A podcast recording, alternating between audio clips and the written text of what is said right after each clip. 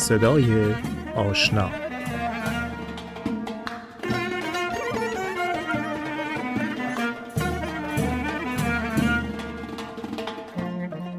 صدای آشنای این هفته ما هوشمند عقیلی خواننده محبوب هست. کمتر کسی در ایران هست که از آهنگهای هوشمند عقیلی خاطره ای نداشته باشه و از صدای بسیار زیبا و دلنشینش لذت نبره. هوشمند عقیلی رو از زبون خودش میشنویم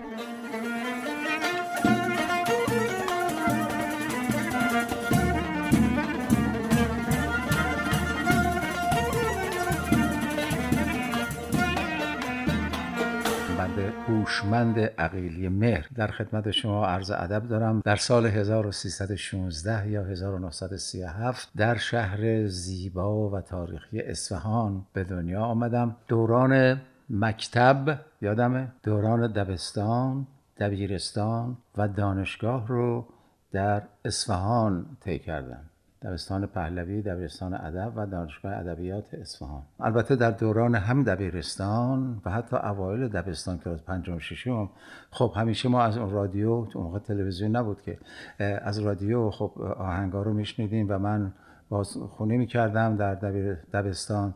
بعد دبیرستان که آمدیم در ارکستر دانش آموز منده و یه نفر دیگه جز خواننده دانش آموز بودیم که از ارکستر همه بچه های دانش آموز جمع می شدن و به مناسبت های مختلف مثلا کنسرت های یا پولی جمع می کرد دبیرستان ها بنده خوانندهشون بودم خب در خیلی جلسات هم بود که به اصطلاح من برنامه اجرا می کردم خودم تقلید خواننده این رو می کردیم بسیاری از دوستان به پدرم گفتن که پسر تو صدا داره. بذار تعلیم ببینیم. و پدر من البته اول قبول نمی‌کرد بالاخره شهر اصفهان بود مسائل حالا کاری ندارم که متاسفانه چیزی که به اون صورت ارج و قربی نداشت همیشه مسئله موزیک مسئله تئاتر مسئله رقص مسئله که هنرها بود کاری ندارم. ولی بالاخره به توصیه دوستان به من گفتش که من شما رو می‌ذارم که استادی به شرط اینکه تا تحصیلات دانشگاهی نداشته باشی دلم نمی‌خواد بری یه جایی بسا پروفشنال بخونیم ما هم گفتیم سمعا و طاعتا. و توسط و توصیه یک از دوستان بنده رو گذاشتن. روزهای جمعه ساعت هشت صبح پیش آقای استاد تاج اصفهانی. بنده در اونجا شروع کردم ردیف های ایرانی رو گوشه های ایرانی رو نزد این استاد میخوندم. وقتی که صدای من شنید گفت تو صدای آوازی داری. و می‌تونی به صلاح آواز بخونی. بنده مدتی در خدمت ایشون بودم. در ضمن علاوه بر حالا گفتم که برنامه های مثلا دبیرستانی بنده در رادیو اصفهان هم توسط چند تا از دوستان آهنگسازانی که اونجا بودن کار می‌کردن بنده با اینها همکاری کردم و از رادیو اصفهان هم برنامه اجرا می‌کردیم.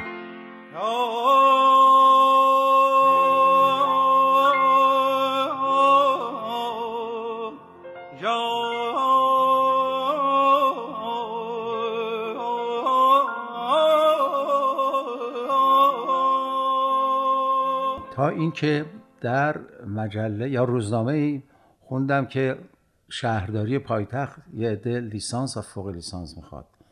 رفتم تهران و در اون شرکت کردم به اصطلاح در اون امتحان. امتحانش هم هم انگلیسی بود هم فارسی. ما هم چون بالاخره بالاخره دو کلمه بلد بودیم انگلیسی خوندیم و قبول شدیم. در شهرداری پایتخت بنده استخدام شدم. بعد از طرف همون اداره نخست وزیری بورسی برای من اومد از یونسکو که از راجع به تعاونی ها مسئله بود که بنده قبول شدم باز و رفتم یک سال برای فوق لیسانس یا پست گریجویت دیپلوما در لندن درس خوندم و بعد در اونجا دیدم که واقعا حرف اول رو اصولا هنرمند می‌زنه. در ایران متاسفانه این مسائل نبود که پدر من بگه تا مدارک عالی نگرفته دوست ندارم بری یه جایی بخونی بگن خواننده شده. به حال این متاسفانه در یک همچین محیط های ما اون بود و من وقتی که یه همچین چیز رو دیدم در لندن و آمدم در ایران تصمیم گرفتم دیگه حالا کارشناسیم به جای خود استخدام به جای خود ولی برم و شروع کنم بخوندم و اولین بار توسط یه دوستان که شریک خانم دلکش خانم آواز ایران اصطلاح بود و اونجا به نام فانوس یا کانون هنرمندان ایشون جایی رو تأسیس کرده بود که من اون شب رفتم اونجا و بعد ما معرفی شدم و گفت آقای عقیلی من می‌شناسم ولی خدمت که با ایشون شروع کردم مدت نه ماه در فانوس یا هنرمندا. هر شب دو صدای با خانم دلکچ نازنین. یادش به خیر برنامه اجرا کردم.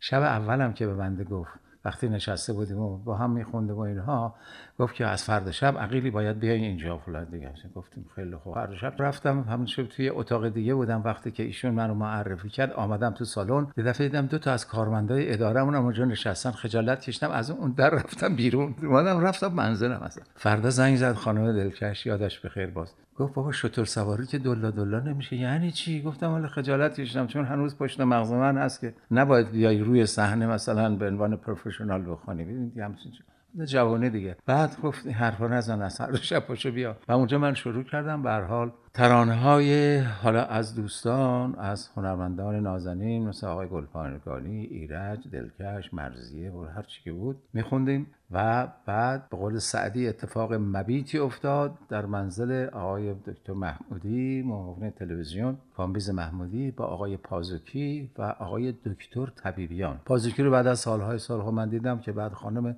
محمودی گفتن که خب آقای پازوکی عقیلی اینجاست شما هم اینجایی فلان اینا یه آهنگم بده به فلانی بس بعد رفت تو فکر گفت آره یه آهنگ دارم برای فیلمم هست. گفت من خب میدم به عقیلی بخونه و این آقای دکتر طبیبیان هم که من برای اولین بار دیده بودم گفت خب منم می‌ذارم تو کاست من که خب می‌ذارم برای کاسپیان. و نگو ایشون هم مدیر کاسپیان بودن صفحه پرکنی و پخش کنی و کاسپیان. همه چی اون شب به اصطلاح مجموعه درست شد. بعد از فردا شروع کردم با پازیکی آهنگ تمرین کردم به نام ای خدا جان ما هستی ما در ید قدرت توست. از خودت ناامیدم نکن. حالا دیگه نوبت تو. و اولین شبی هم که با آقای پرویز غریب افشار آمدیم از طرف تلویزیون آمدیم در اصفهان در چلستون اونجا ضبط کردیم با یه کالسکی اومدیم تو با خانم بینا. آمدیم دو تا آهنگ من دو تا آهنگ اون ضبط کردیم تا سیما بینا. وقتی که این آهنگ شب غروب جمعه پخش شد از تلویزیون ملی ایران باور نمی‌کنه فردا من می‌رفتم اداره همین تو ماشینا اشاره می‌کرده. یعنی که میگن یه شبه آدم راه صد ساله میره از نظر شهرت یه کار موسیقی من اینجوری شدم واقعا. بعدش هم خوشوانش دیگه آهنگ فردا تو میایی دریا چراغ خونه بابا و تا به حال 134 آهنگ دیگر از آقای جان بخش بازیچی و همه دوستان هنرمند مثل آقای مهندسیان خورم و بسیاری دیگه از دوستان هنرمند و البته بندم مرتکب شدم البته. امشب دلم می‌خواد تا فردا می بنوشم من. زیباترین جامعه هایم را بپوشم من. با شوق بیند باخچامون را صفا دادم. امشب تا می‌شد گل توی گلدون کجا دادم؟ بعد از جدایی ها آن بی وفایی ها فردا تو می آیی فردا تو می آیی و اما در زمانی که بنده در ایران بودم قبلش من ازدواج کرده بودم با یکی از دختر خانم های ادارمون بعد چون اون بورس برای من اتفاق افتاد آمدم یک سال تا تحصیل می‌کردم در لندن. بعد که برگشتیم جورایی دیگه اونطوری با هم نمی‌تونستیم بسازیم. داستانی بود که به حال مثل همه زندگانی اتفاق میفته خیلی راحت توافق کردیم که از هم جدا بشیم. و ضمنا وقتی که برنامه اجرا کردم دو شب عید یکی سال 75 و یکی 76 ما از طرف هم رادیو و تلویزیون آمدیم برای ایام عید آمدیم در آمریکا. شروع کردیم از واشنگتن گفتن اون موقع بلیط ها 21 روزه بود. برای ما یک هفته برنامه گذاشته بودن.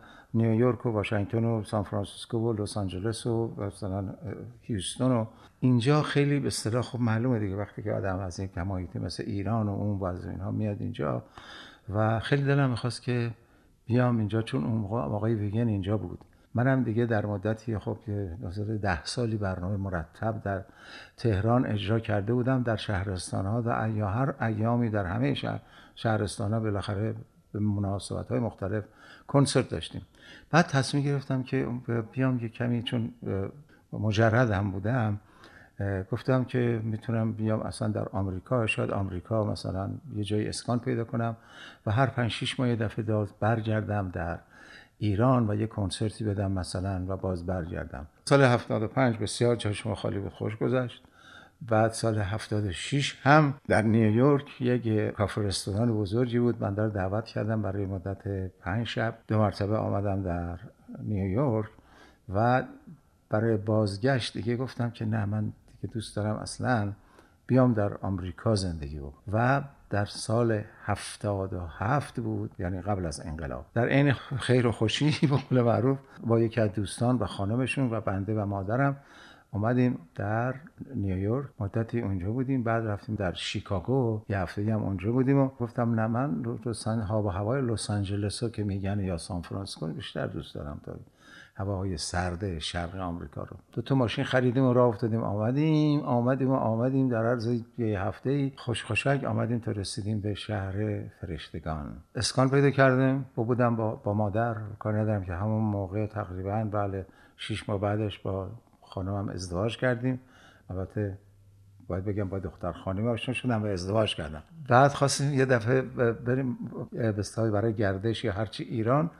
زنگ زدن همه دوستان گفتن حالا وایسا. نه یا حالا نه یا. بودم چطور؟ صدای الله اکبر بلند روی پشتبان ها و اینا. نمی‌دونیم چه خبر میشه. بعد هیچی دیگه. رسید خورد به سال 78 و انقلابی که در ایران به وجود اومد. یعنی از سال 77 که من آمدم در خدمت شماها در آمریکا هنوز پام به ایران نرسیده. و امیدوارم یه روزی بتونم به اصطلاح برم برای هم زیارت ایران خودمون. بنده با ازدواج الان دو تا بچه دارم یه دختر دارم که فوق دکترها داره پسرم در کار ساختمانه و متاسفانه بگم که حدود 6 سال پیش خانمم رو هم از دست دادم و ایشون به اصطلاح خودمون صعود کردن. خدمت ارز کنم که درویش هر کجا که شبایت سرای اوست. نه به هر حال آدم ممکنه دل آدم تنگ بشه برای چیزایی که چون ما وجودمون هستیمون از گذشته است که به اصطلاح ساخته میشه و به اون وابستگی داریم.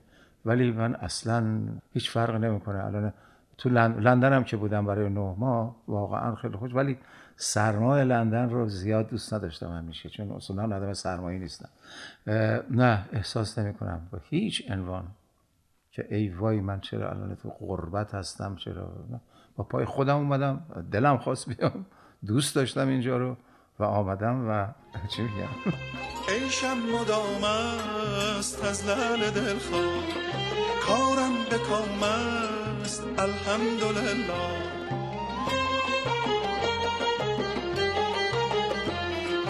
ما را برندی افسانه کردن پیران جاهل شیخان گمراه.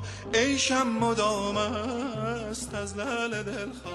همونطوری که با آقای تاج اصفهانی که عرض کردم قبلا ایشون استاد من بودم و چند تا از ردیف ها رو من پش ایشون یاد گرفتم که هنوز اون کتاب هم دارم. و البته بعدش هم که بعدشون به اصطلاح ضبط صوت های به وجود اومد و کوچولو بود که من در اواخرم گرفتم. ولی اوایلش نداشتم و فقط همون خط به اصطلاح اون که می‌گفت استاد عاشق سعدی بود و عاشق حافظ شعرهای حافظ. و من اینا رو هنوزم دارم به اصطلاح به عنوان یادگار. خدمت هستم که بعد وقتی که آمدم تهران اونجا شاغل شدم. بعد بلا فاصله در آقای محمود کریمی در هنرستان آزاد موسیقی تدریس می‌کردن. و بلا فاصله اونجا رفتم و اسم نویسی کردم و مدتی پیش ایشون بقیه ردیف ها هم ایشون یاد گرفتم. بعدش و آشنا شدم توسط یکی از دوستان همه آقای وفایی جمال وفایی عزیز. گفت بیا پیش آقای مهرتاش استاد اسماعیل خان مهرتاش در جامعه باربود یا باربد. در خیابون لالزار بود که تئاتر بود و ایشون خودش استاد به اصطلاح ردیفای ایرانی بود و تار می نواخت و خدمت هستم که خب تئاتر هم داشت که هنرپیشه بازی می‌کردن شبها کاری ندارم. روزهای چهارشنبه ایشون کلاسی داشت بعد از ظهرها که و چندین نفر از ماها می‌رفتیم پیش ایشون. ایشون مجانی هم تدریس می‌کردن. و بعد هم تابستون ها در منزل خودشون در شمیرانات. باز هم چند تا از دوستانی که می‌دونه صدایی دارن و حالا همجوری نیومدن وقت بگذرونن دعوت می‌کرد که می‌رفتیم روزای بعد از ظهرها در باقی که در شمرون داشت و خونشم بود. اونجا هم تعلیم من می‌دیدم. خدمت درس کنم که باز بگم از استادان آقای قوامی یا فاختهی که مشهور هستند در تلویزیون ملی ایران من وقتی که قبول شدم کلاسی بود تحت نظر آقای حنانه که یکی از استادان آوازش آقای حسین قوامی بود که به نام فاخته ای در چون ایشون ارتشی بود و فلاین ها با با کنیه میخون نه با اسم فامیل. ایشون آقای فاخته ای هم به ما اونجا تعلیم آواز می‌داد. من می‌خوام فقط یه چیزی خدمتتون عرض کنم. من شاید بیش از هر خواننده ای در ایران من استاد دیدم. چون همه رو می‌شناسم دوستان عزیز. مثلا همین آقای مرتاش. خب با آقای شجریان بودیم. بسیاری از دوستان که الان هم می‌خونن یکی دو تا مثلا استادای دیگه. ولی من همه اینها رو دیدم. من شاید هم اونها بودن نمی‌دونم. ولی فکر می‌کنم که من تقریبا آنچه که استاد آواز در تهران بود من به وسایل مختلف آشنا می شدم و از ایشون استفاده می کردم برای همین هم است که آنچه در سینه دارم من تمام این ردیف ها رو با دست تنها نه که مثلا آقای کریمی خب البته با اون هنرهای زیبا اون عظمت و فلان ها اون تنگی کردن و مثلا راجع موسیقی سنتی و اون ردیف ها ولی بنده اینجا خودم این کارو کردم با اتفاق دوست از دوستان چه نوازنده بودن و کار کاری چیز می‌کردن ردیفی می‌کردن. تمام ردیف های ایرانی دوازده دستگاه به اصطلاح یا هفت دستگاه و پنج آواز یا هر چی اسم بذاریم با گوشه های مختلف اونچه که امروزه قرار هست و می‌خونن همه اینا رو در یک چهار سیدی ضبط کردم که الان در به اصطلاح فروشگاه هم هست. دوستان عزیزی که می‌خوان ردیف های ایرانی رو بخونن می‌تونن اون رو در اختیار داشته باشن. این هم از یکی از افتخارات من در کار زندگی من اینه که این کار رو از خودم به یادگار گذاشتم. دوران درخشان همون قبل سالهای هفتاد و پنج و هفتاد و شیش بود که تقریبا ما هر شب که خب کاباره برنامه داشتیم ما هر شب از این کاباره تمام می‌شد یارو می‌دونست که این سه ماه ما تمام شده باید بریم اون یکی. بهش می‌گفتم من مثلا تا این موقع فلان. هر شب گرفتار بودیم و علاوه بر اون هم بعضی شبها و به مناسبت های مختلف در شهرستان های مختلف ایران کنسرت داشتیم و من به این وسیله کار هنریم خیلی از شهرهای ایران رو زیارت کردم.